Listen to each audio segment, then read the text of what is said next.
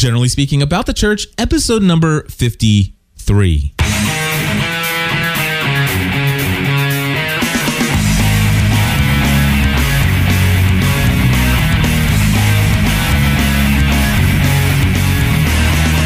Hello, everybody, and welcome back to About the Church. My name is Cliff Ravenscraft, My name is DG Holmes. and we are here continuing on last week's discussion. Yes, we are. And now we're going to start off with tithing. We're going to start off with tithing, and then we're going to get to the rest of your voicemails, or not voicemails, feedback, emails. Email. So uh, we're looking forward to it. Lots of good discussion today. Definitely. All right, folks. Uh, so last week we were talking, DG, about tithing and whether or not people would give to these large buildings and stuff like that. And let's talk about tithing. What What do you think about tithing? What do I think about tithing? What is tithing? DG. Well, no, I want you to talk about it because I want to respond to what you're All about to talk about. All you right. mind? I'm sorry. I just completely threw that back in your. That, no, I, that's fine. If you, I, you you just lay it on my corner here, I'll, I'll, t- I'll pick it up and go with it. All right. So here's the deal. For me, um, tithing, the word tithe means means a tenth, right? tenth And- ten percent. Yeah, 10. Ten percent. first fruits. Well, yeah, t- but but the, the word tithe, just uh, in and of itself, means 10 First fruits. percent. Ten percent of the first fruits. Okay, of the first fruits. Okay. So anyway, one of the things that you were saying is that people probably will not give to the church in the future. These young adults, these these this your generation, just not going to give money to a building, not going to give money to a paid salary and what have you. And you know what? I totally just realized that I didn't take a break to look up the verse for paying the pastor. Oh, Yeah, it, it's in there. I, I will find it. So um anyway, but paying the pastor for a full time salary or just paying the pastor? I believe We can keep the- going. I believe paying the pastor. we'll read for the scripture. yeah. I believe being what depends on what what expectations you put on the pastor. If if you're in a church and you believe the pastor needs to be devoting himself full time to a an event, I think that he ought to be paid. And and I believe that anyway. Or she. or in DG's church, yes, and even in the Nazarene church.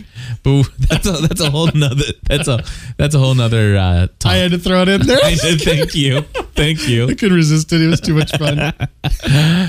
So here's the deal. Okay. What I don't understand is this preaching of tithe. The tithing is not something I recall ever being mandated by God, but recorded in scripture as being something that came about as somebody who decided to give ti- of a tithe early in the Old Testament.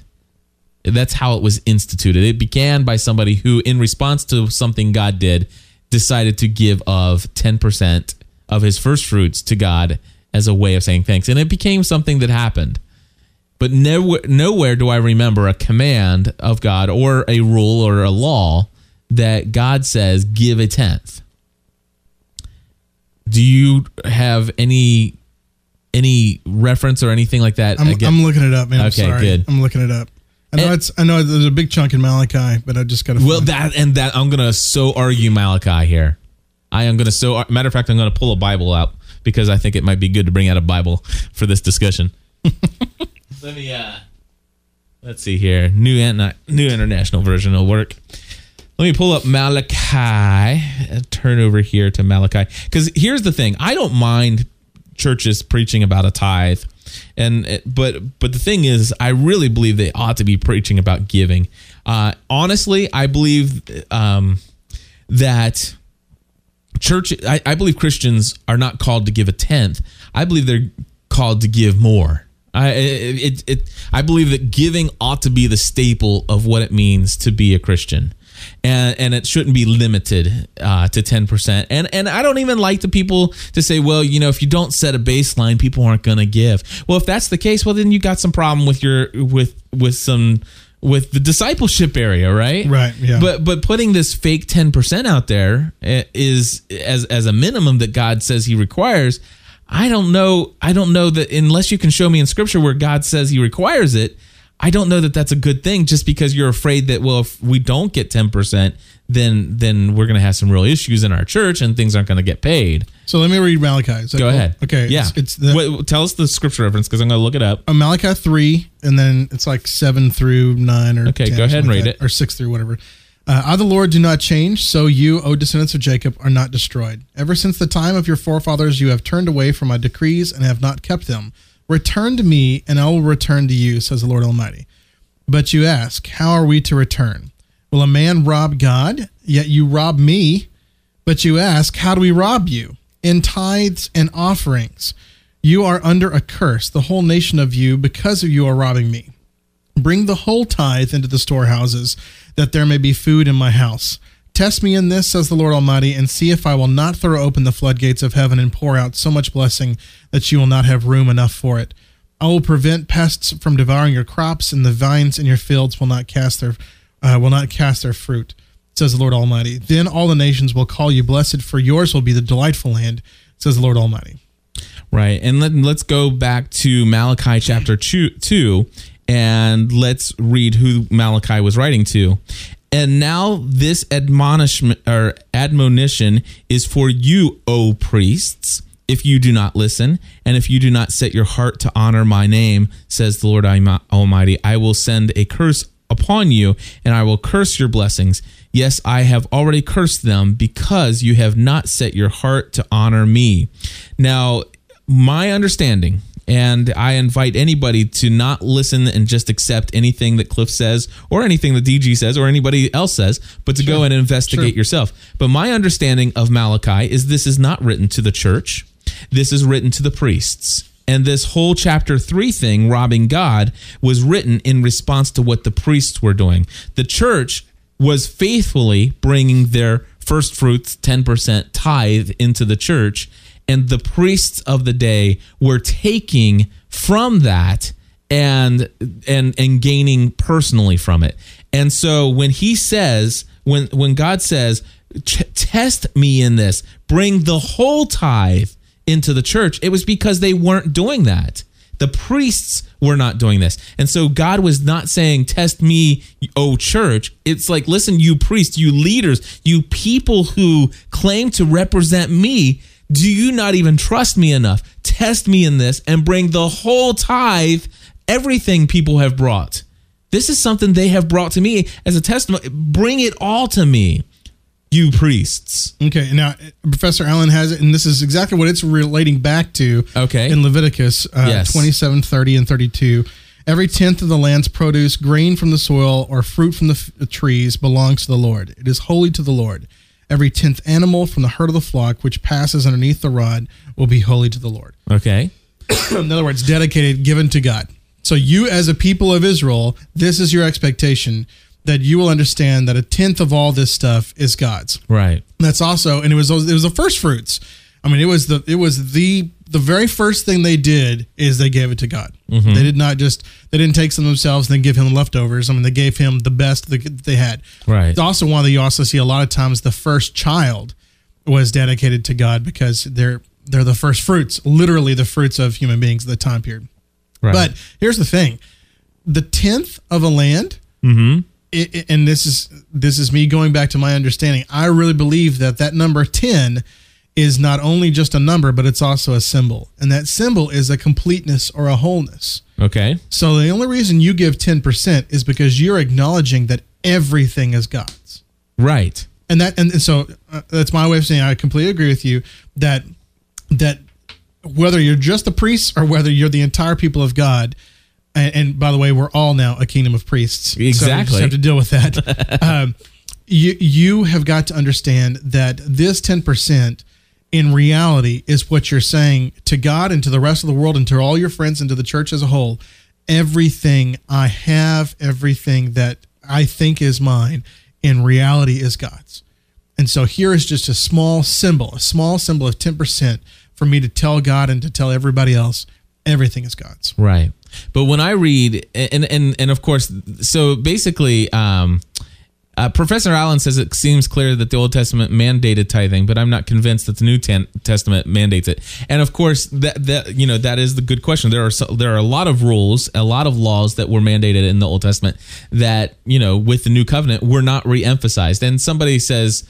You know, uh, Jesus did say, "Well, go pay your tithe or whatever and come back," but that was before Jesus had, you know, died on the cross.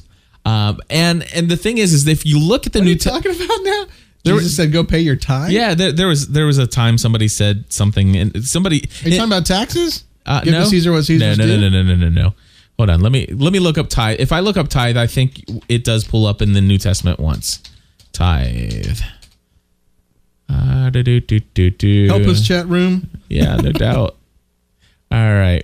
Um, Maybe do a King James. no. Yeah. Uh, maybe tenth. Let me let me look up tenth. Somebody asked. I if I'm not mistaken, there was somebody that asked Jesus about giving a tenth. So let's see, Esther, Ezekiel. Okay, let's see here. Uh, Matthew says, "Woe to you, teachers of the law, you hypocrites! You give a tenth of your spices, mint, drill, dill, cumin, but you have neglected the more important matters of the law: justice, mercy, faithfulness.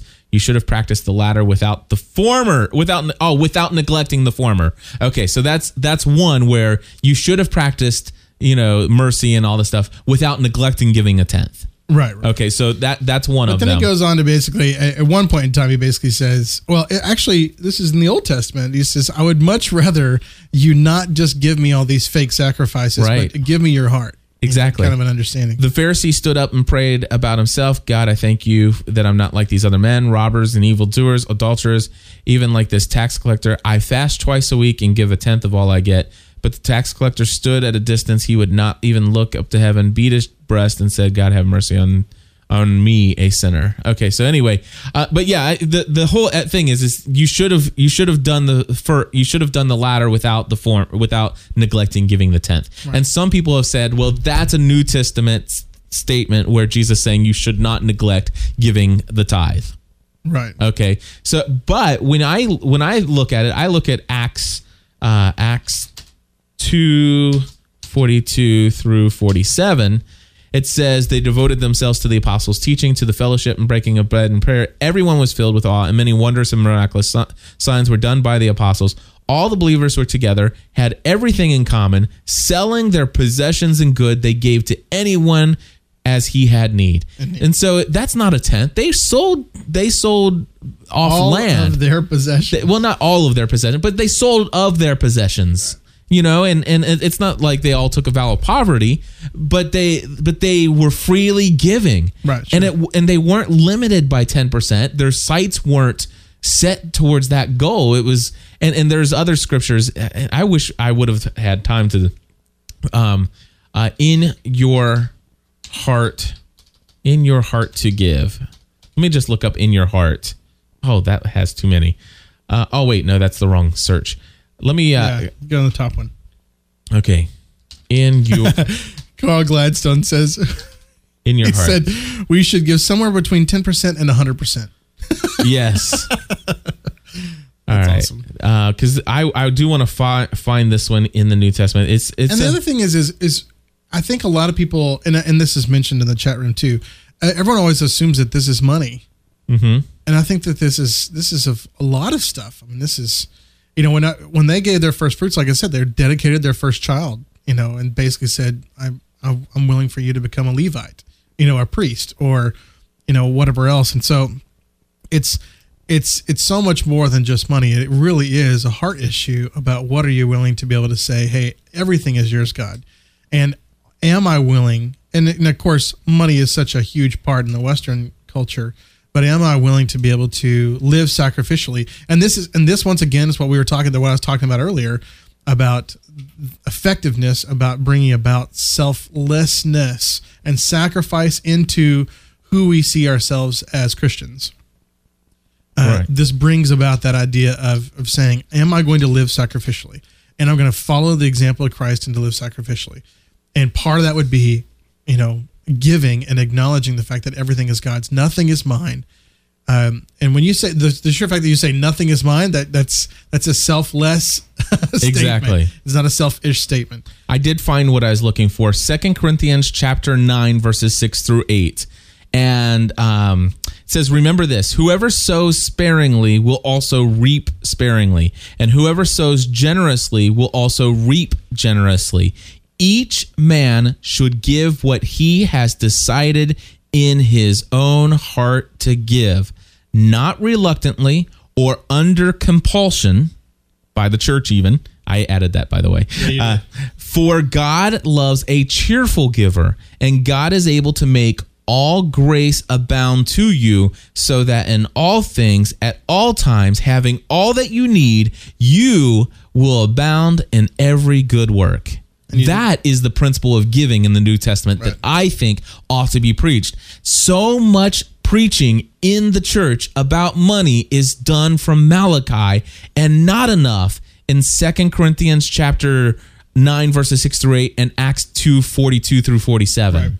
But even in Malachi, it's basically saying if you would just if you would just give me and I- acknowledge the fact that this stuff is mine, I'm gonna bless you like you've never been blessed. I understand, but So, I mean, but just- the, the only reason I don't like the Malachi being brought up so much in every single preaching is because du- it's negative. It's, It- it's a negative. It's a ne- it's the negative. the negative if you environment don't which- give, yeah. if you're you're just you are robbing me because you don't give at least a tenth. You are robbing me. When actually that scripture is talking about the fact that yes, the the the the he- the leaders of the church were robbing the, Right. w- was robbing God. They were taking away what people had decided in their hearts to give. Right. That's what I'm saying. It, it, it, in my mind, every time I hear a pastor preach to me from Malachi saying that if I don't bring my whole 10%, at least 10% into this church, Right. then I am robbing God. That takes that scripture out of context and it totally degrades my view of that person's preaching ability. I agree. I agree. That It- just it's- that's it's- all I'm saying. It's frustrating that that a lot of people think that it is only ten percent, and and you have to give that because you're required. You know, yeah, I, I, I agree. Now, now, I want to confess to you that I give ten percent right now. Right. You know, I that, why do I give ten percent? Well, th- because it's the number that's always thrown out there, and I do it. But but the thing is, I really do believe if if you, we're talking about whether or not will the future generation, will your generation, will future generations, will they give to the church in the future financially? Will they give towards building? I think if they can believe in the building, if they believe in the the vision of why the building is being built, then yes, they will give the money. I really do believe that. But right now, the majority of those buildings are only meant for one hour a week, and they're not going to give money to that single building. I would never I would never give a single penny to a church that was had a 10 million dollar campaign to build a new campus that is only going to be used 30 or 40% of the week and then be empty the rest. If now I would if it was the same exact building, the same exact campaign and any time that church was not going to be used for our purposes in the the building and the discipleship and all the other things and not even artificial uses. It's like listen, if we're not going to use it for something that's absolutely necessary, let's give it to the community. Let's do something of value to the community, serving the community. I love that. And I would totally give to a money towards a 10 million dollar campaign. And then, of course, the other thing I just want to say is that, um, I and I do yeah, and and I'll even do it cheerfully, Professor Allen Then you're cool. You're safe. then I'm cool. The thing is, is that uh, what was I was, I was still gonna just say something. I was gonna wrap it up right there, and I I got called the chat room in my my uh, peripheral vision. Anyway, so forget it. Okay, you know what I'm saying? Yeah. I, I believe people will give. I it, it, it's do will they believe? And if they if they are if they are true disciples, they will they will they will uh, sow uh, generously. I believe people will sow generously, but they'll sow generously in what they believe in. And I and I believe that it's the And and the thing is, is going back to the earlier New Testament when you're talking about the first church in Acts, uh huh. they weren't giving money to build a building. Not at the time. They were giving money to help others in their midst with their needs. yes. and I, and, I, and I, I'm seeing that with my generation, they will. It's not a matter of them giving money. I'm not talking about that. What I'm saying is they're not going to give money to an institution and they're not going to give money in, in a lot of cases to professional clergy. Right. They're going to give money to those in need, those that they that they already know, Yeah. that they love and they care for, and we've actually built those familiar relationships. Which again, I want to emphasize the fact that those can be found more effectively in a smaller understanding of church. I'd love to just say another thing to this, you know, this big church thing. I am opposed to a large church. I uh, I am opposed to a five million dollar building campaign, where one fifth of it will be funded over the next year by people making pledges, and the other four fifths will be funded through a loan from the bank. Right, right, right. I am opposed to debt on all circumstances, shapes, forms, what's, whatsoever. I it, it just it, it- I mean just look at our our current situation in in uh, in the United States with the financial situation. It debt has run rampant, and the church is teaching people to go out and borrow money to to I mean now you you you have a five million dollar or ten million dollar uh, building campaign and and you say okay this is what we want to do. This is this is the vision for this. And you know what? We will not break ground until all of it is paid for.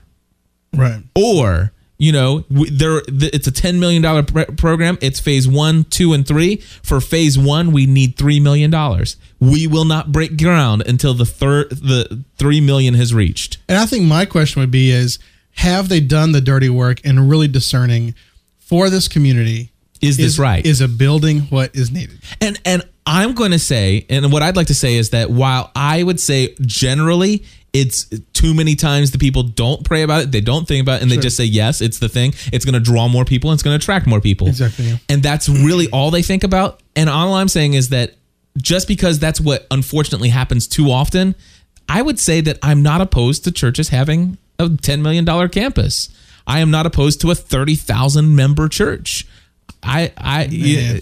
i'm not opposed to it oh I, my I'm, I'm not a part of one. I'm not a part of one. But Dr. Paul Yonggi Cho, buddy, he has a church that's amazing. It is the largest church in the world, I believe. Uh, and their church, if I'm not mistaken, last time I checked, 1.8 million members of this church, one local church. Uh, their their worship gatherings seven days a week, 24 hours a day in two big, gigantic arena-sized buildings, and everybody in that church is in is a majority, a very high percentage of those people. Every one of them a, a member of a cell group, an actual cell small group of, of people that are living life together for true discipleship and trusting in God and, and some amazing, wonderful things happening there. Sure. Dr. Paul Yonggi Cho, and I can't remember the name of the church right now, but if you do largest cell church in the world or largest church in the world and type in Cho, C H O, you'll find information about that church. It is amazing. And I'm not opposed to that. I, I there th- now is that happening in America? Absolutely not but it is something that uh you know I I, when I, I hear it's possible and and I see, I've seen it uh through through stories and through through people who've been there. Mm-hmm. So anyway, tithing. Ah, yeah. I, I, yeah. Anyway, let's move on to our next email. Can we do that? By the way, thank you to Jonathan Nation for sending us that wonderful feedback from uh, last week that took us into this week. That is awesome. I want to read this one. Uh, someone out there wrote in, and this is something that came to me personally. It says, Dear Cliff, just a little lo- note to let you know that I received my Bible today from Mardel.com, and it's wonderful.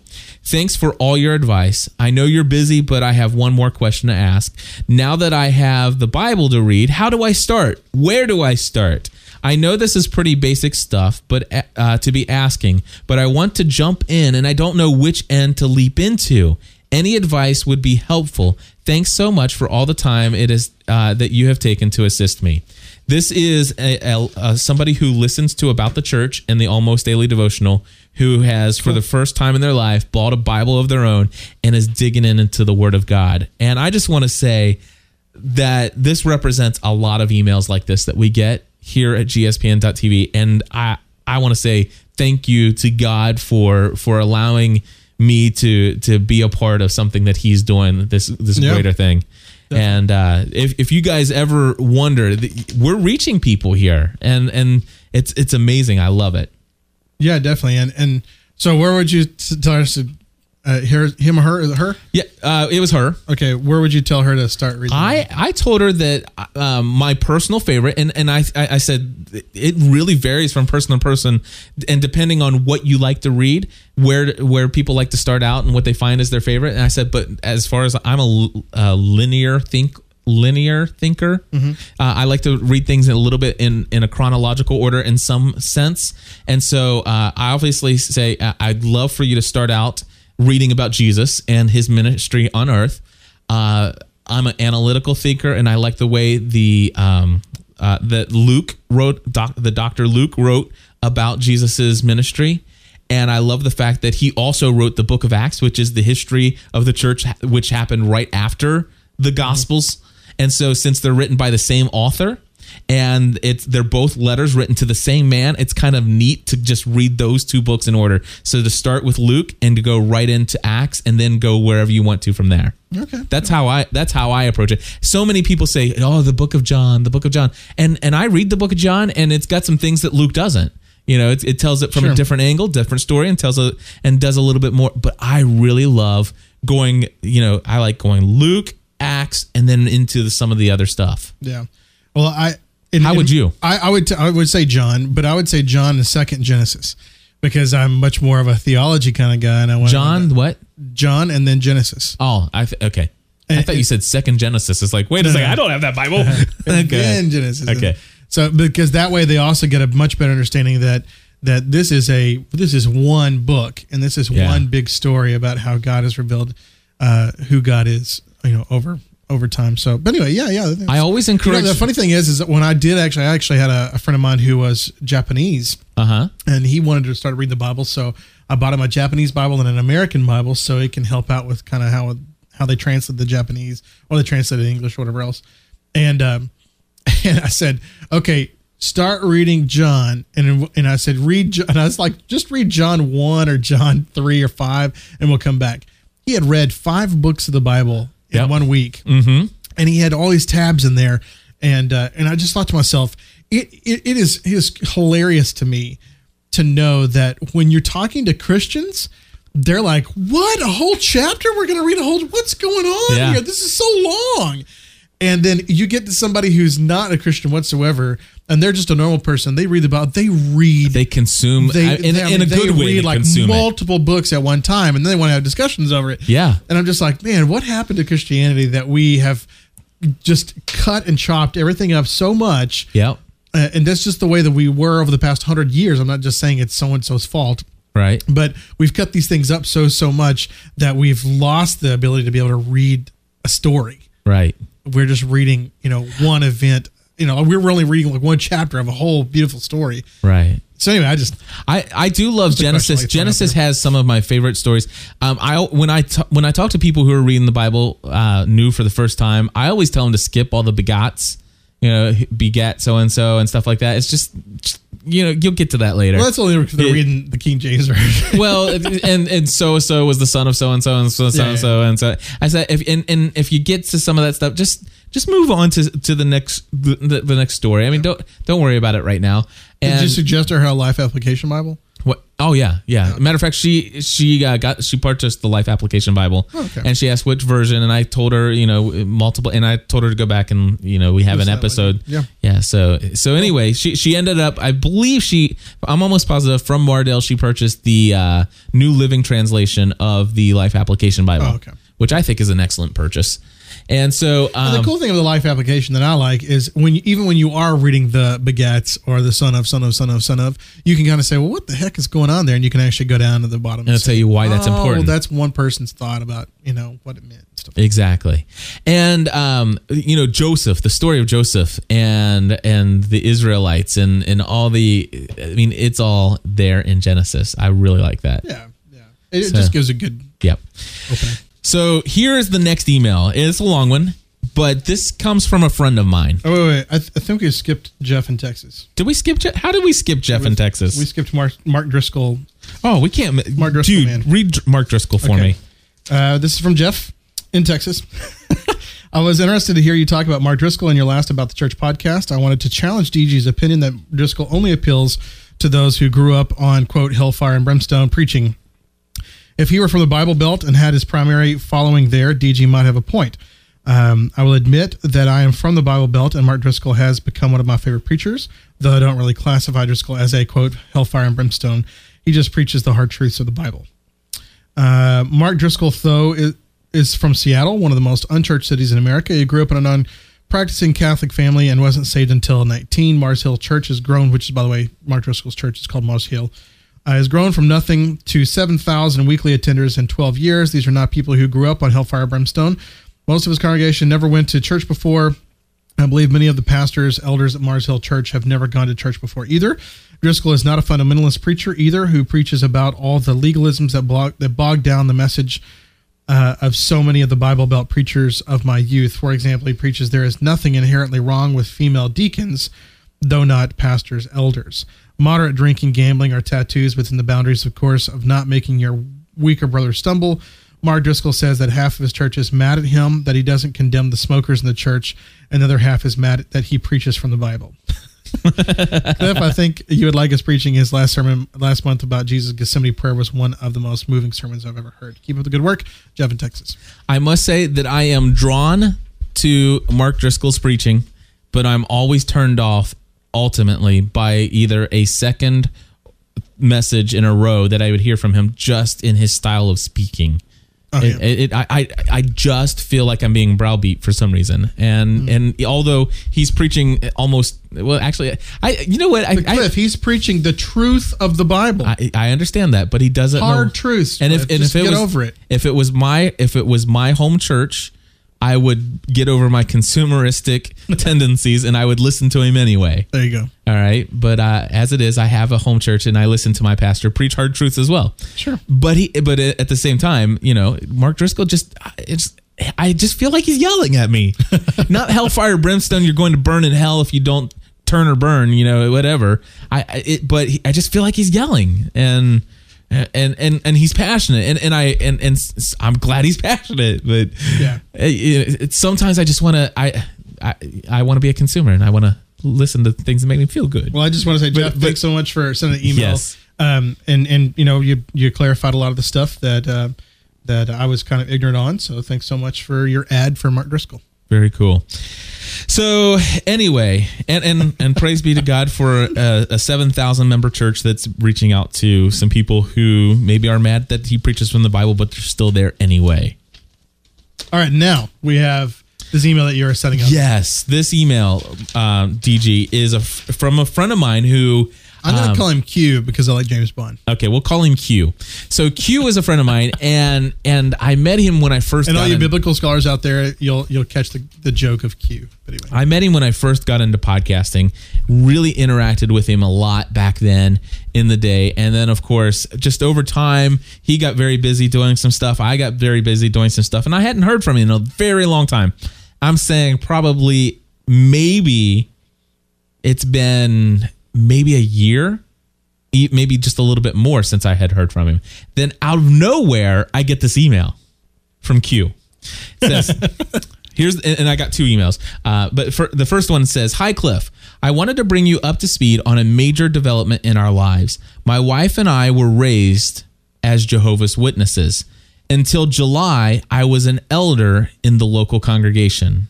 But for various reasons, we came to see the Watchtower organization as false prophets, and we quickly withdrew from uh, from May of this year onwards.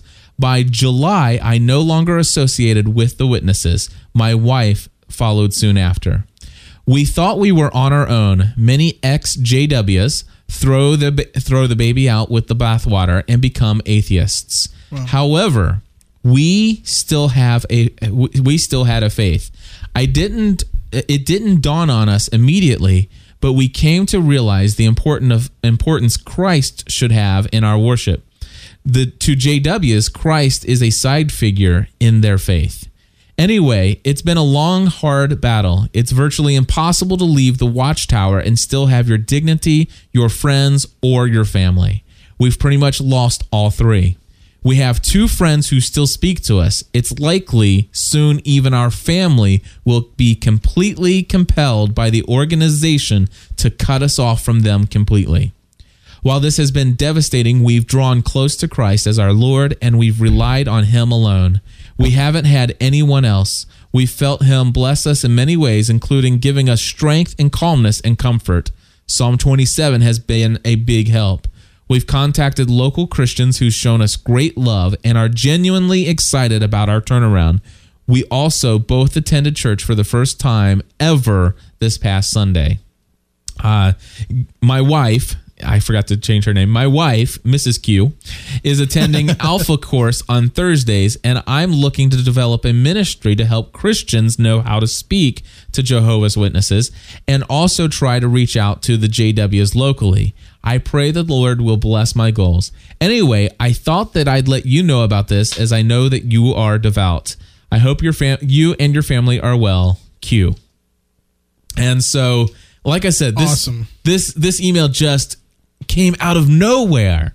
And I recall talking with this guy and interacting with this guy in the past and and never once did we ever talk about faith. I, I think he just picked up a lot of it just listening to the various shows that I do, obviously.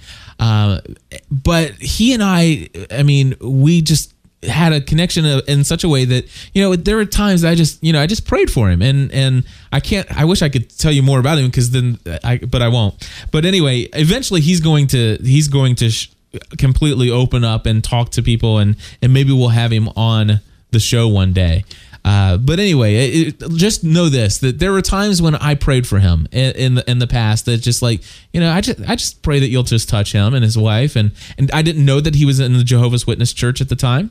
I didn't know if he was a person of faith, of any type of faith. Sure. And I just it was just a friend and somebody that you know I said, God, you know. I'm here eh, just like I do for any of my listeners. God, I'm here. And if any of these people ever want to talk to me about their faith, Sure. I'm here. Yeah. And I remember specifically thinking that for this person. And out of the blue, about it, just over a year later, I get this email. And so I responded and with with a similar length email and, and after some prayer. And, and uh, he's on my daily prayer list now, he and his family. And so I responded to him. And this is, is what he responded back to me. He says, Hey, Cliff. Um, anyway, you and Stephanie could, uh, if you and Stephanie could please pray for our respective families at this time, we'd really appreciate it. Uh, we feel the Lord is with us and we feel his strength and calmness upon us. But we, soon we'll have to break the news to uh, family that we're completely serv- severing our ties to Watchtower. You have to understand, to them, this will be the equivalent of us committing suicide and taking our children with us. Yeah. Okay, and and, and that statement isn't written lightly, folks. I mean, it really that's how his parents will take this. Yep. All right. Jehovah's Witnesses believe only they have quote unquote the truth as a result as a result and as result have any hope of surviving God's judgment. So anyone who leaves that leaves is regarded as spiritually dead. Jehovah's Witnesses literally walk past former Jehovah's Witnesses and do not even acknowledge their existence. When I told a local elder, elder that I was no longer attending Jehovah's Witnesses meetings, he said that I turned my turned said that I turned on my uh, let's see. I I had turned on God and chosen death is what his words were. Now we now we feel strong enough to deal with that. Uh, but I but I know our families won't be strong enough to deal with our decision to leave their faith. So prayers for them would be helpful, I feel. Um, I listened to a sermon from the Hillsong Church recently, and the pastor talked about how God will turn our lives upside down to get us where He wants us. I can testify that this is the case. Six months ago, we were a poster family for the, the Watchtower. I was an elder. I had a position of respect and authority. I was regularly the guest speaker at other JW Kingdom halls. Uh, my wife served lo- my wife served loyally by my side. Our eight-year-old son can find Bible passages on his own and loves God. My daughter is still a bit young. However, we've we've uh, we've let's do, do, do, uh, where our eight-year-old son can do, do, do. My daughter is still a bit young. However, we've been taken away from that. Um, I've lost my position of respect and authority. Our friends have nothing to do with us anymore. And remember, JWs are strongly discouraged from having any non Jehovah's Witness friends. So if you are, so if you've only ever known the Watchtower, as in the is the case with us, when you leave, you have no friends. So if you uh, if you've only ever known the Watchtower, uh, okay, I just got that one. Sorry about that. Uh, he says actually, you when if you leave, you have no one to turn to. That is actually what he said. Um, our families have the bare minimum of contact. My mother has told me not to talk to her about my beliefs, even though they are solidly from the Bible. And my father has told me that he has nothing to say to me about my beliefs. We know that local Christians have been praying for us and in this regard, and we have felt the blessing upon us. But like I said, my I prayers for our family are needed too. My parents' names are, and he gave me their names. His wife's sister and brother-in-law, uh, and his wife's mom's name he gave me, and I have them on my prayer list. Anyway, here's here's a couple things he says that you should know about the beliefs of Jehovah's Witnesses. DG, will you read some of these? Sure. Uh, of the seven thousand uh, of the seven million uh, Jehovah's Witnesses worldwide, only nine thousand are allowed to have Christ as their mediator. Only those nine thousand partake of the bread and wine when the communion of the Last Supper, when they commemorate the Last Supper. They believe that the Watchtower Society was appointed by Christ in 1919 as God's sole channel of communication. Um, they do not question the teachings of the Watchtower Society. If they do, they risk being expelled by for apostasy. Uh, they believe that the 144,000 mentioned, mentioned in Revelation 7 is literal and that only 9,000 of that number are still alive. Only the 144,000 will go to heaven. The rest of the JWs or Jehovah's Witness believe that they will live on earth if counted worthy. Mm-hmm.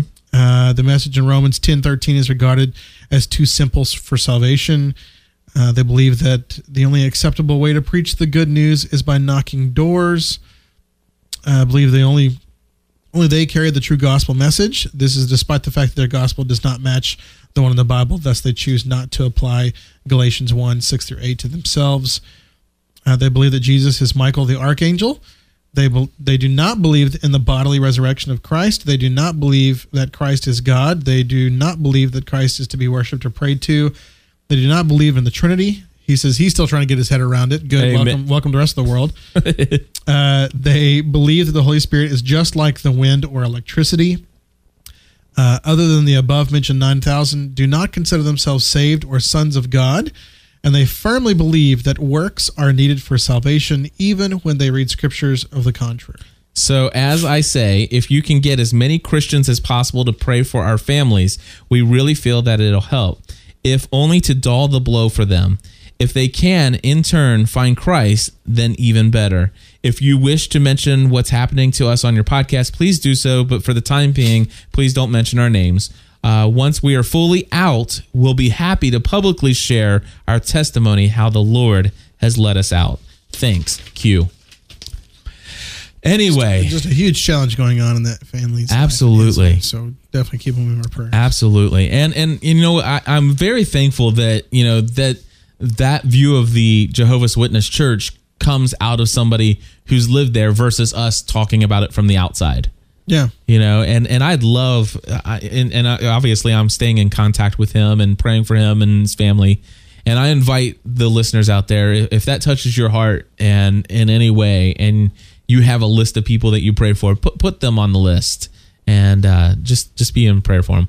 So um, anyway, uh, you know, God's doing some amazing things. I guess is is what I I'd like to say. Sure. And uh, you know, we want to hear from you guys. What what's going on Please. in your life? Are you one of the people who are investigating Christianity? Do you have some questions? We'd love to hear your questions. Um, are you a Christian and you think we preach and teach heresy here on our podcast? Well, go ahead and email us. yeah. You can email us and make sure your name is with it because we won't read it unless yeah, do, do yeah. If you send us email, especially if it's if it's critical in nature, please do put your your at least your name on there because you know own, own own your criticism. Exactly. Yeah, I, I learned a long time ago. Uh, as soon as I came out of the ministry, uh, as soon as I came out of seminary and I started the ministry, mm-hmm. if you can even say that. But anyway, I started the full time ministry of clergy in the, in the United Methodist Church. Right. Um, one of the first things I got was a letter from uh, somebody saying you need to quit saying the word just in your prayers. That is rude. that was and that was it. No signature, no nothing. And it really, I mean, it hurt me. I was just like, why did they, why, why did they not want to talk to me? Why did they? Yeah. What's the purpose of, you know? Please discuss that with me Yeah. What? what- because because you hear it a lot of times in people's prayers. They say, "Lord, just we just want to give you our love. We just want to, you know." And that's the way that they spoke, and that's the way I spoke. Um, and I still do speak that way a little bit every now and then. But I mean, this is person there a reason? Is there a reason behind that? I mean, is, there, is Exactly. there, you know, are they afraid that you're saying this is all I really want to do? Right. You know, I I, don't want to do anything beyond this. I think This- that's what they were hearing. you know and I, there, there's you know of course it reminds me is there is this little pet peeve I have is I guess all we can do now is turn to God in prayer. It's like no, that's not all you can do. but it, it's just it was one of those things where I was just like, wow, it really hurt. And then I and I just I remembered one of my professors way back in the day at Asbury, and he was basically saying, hey, listen, if if you ever receive a letter of criticism or comment or anything like that, and it's not signed, throw it away. Just don't even read it. Look Yeah. for the signature, know who's saying it, then you can read it. And, and he, you know, and I think that there's real truth to when Christ went up to them and said, "Listen, if you've got a problem with somebody, then you yourself go talk to them. Not a phone call, not an email, not a letter, but go talk to them face to face, in person. Go talk to them. If that didn't work, then bring a friend. If that didn't work, you know, I was just like nothing was was with letter or was with you know sending someone else to tell them that for you. I mean, it was if you got a problem, then go Yeah. in person. And I lo- that's one of the few places in scripture it's just like, bam, here's number one, here's number two, here's number three. This is the way that it gets to be done. Right. And I love that part. I love that part. Well, I'll tell you what, folks. Um, I if you if you don't listen to it, there's a, a podcast that I do called the Almost Daily Devotional, and I'm getting ready to. Um, of course, Watermark Community Church did an entire sermon on it this week, and you can listen to that once it's posted this week. Um, it's it's part of GSPN.TV as well. Uh, if you look under, uh, if you go to gspn.tv and click under Faith Podcast, you'll see about the church, almost daily devotional, and Watermark sermon series, and uh, the awesome, awesome message on critical people and and the ways to face how to handle criticism, and and three different response. You know, the, it talks about the wrong responses and then three different right responses, and and I'm going to be uh, basically the sermon is the whole thing, but I'm going to take it and apply it to what I'm thinking, what I'm wrestling with Cool. in in in regards to that. So uh whole lot going on if you're if you have or uh, face critical people or a lot of criticism about things you do or say or how you do your work and all that other stuff. I, I just encourage you to to take part in some of that additional material that's going on here. And of course, this is a, a week later, so you'll want to go back into the Yeah. the archives now that I think about it, because that was last week when I was Right. looking into all that material.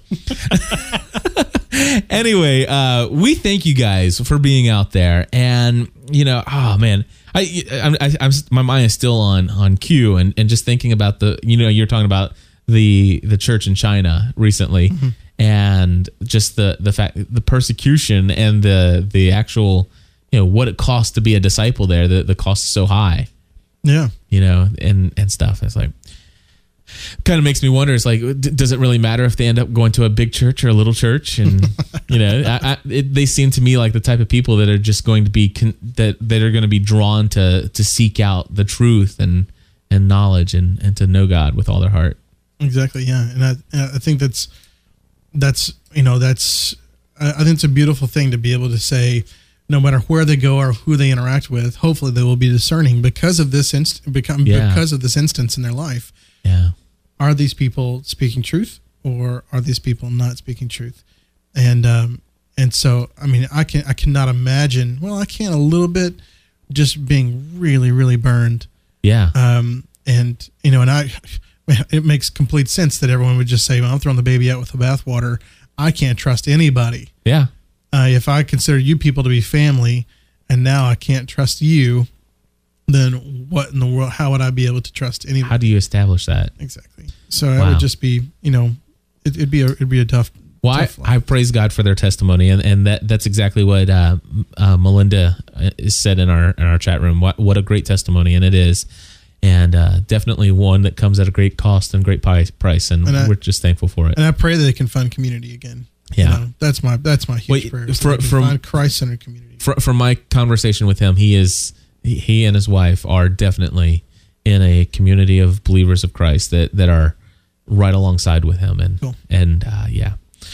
Folks, that is the show for this week. We definitely want to hear from you. We would love your voicemails. That number is 859-795-4067. and one more time just for emphasis. 859-795-4067. Six seven. That's right. All right, and of course, if you want to, you can always email us. It might take us two whole ep- two weeks to get weeks through to all get your emails, but we do love them. Seriously, we love you guys, and we want to hear from you. Uh, anything, anything, send it to us. Tell us it's for the About the Church podcast. We'll get to it. Definitely. All right, you guys Take take, it easy. easy. God bless. Bye-bye.